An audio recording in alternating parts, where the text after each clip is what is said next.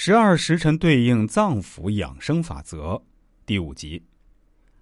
按照顺序，接下来就是巳时，也就是上午九点到十一点，这个时候是脾经当令。巳时，工作学习的第一个黄金时间。脾是主运化的，刚刚吃过早饭，下一个程序就该轮到消化和吸收了，脾就是负责这个环节。因为有了充足的营养，所以到了这个时候是大脑最具活力的时候。因此，四时也被人们称之为工作学习的第一个黄金时间。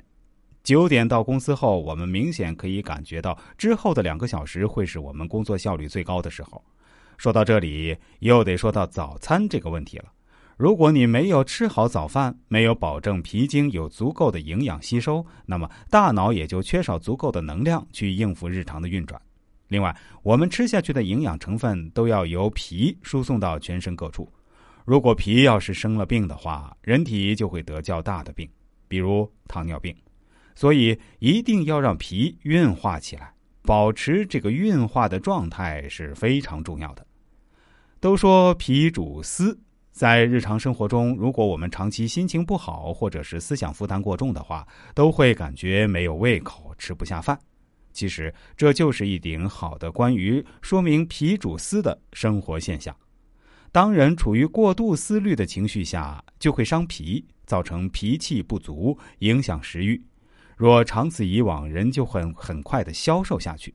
所以平时大家要减轻负担，尽量保持良好的心情。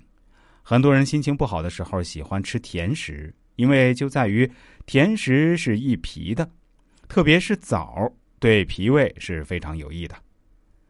接下来是大家最熟悉的午时，也就是中午十一点到十三点，这个时候是心经当令。午时小睡一会儿，精神百倍。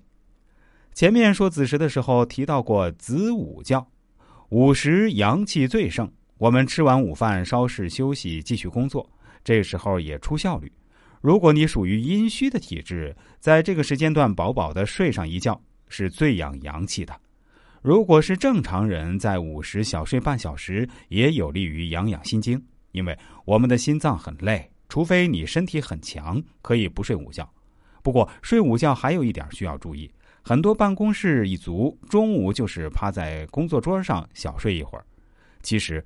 午觉最好是平躺着睡，这样可以让大脑和肝脏得到血液，有利于大脑养护。《黄帝内经》有一句话叫“卧则血归于肝”，只要你平躺，血液才能养肝。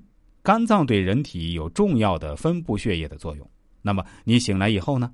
肝脏可以把血液输送到你的大脑，保证你的工作。所以要平躺，这一点可能会有很多人难以做到。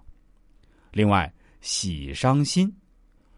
午时正是心经当令的时候，而午时也是聚餐最频繁的时候。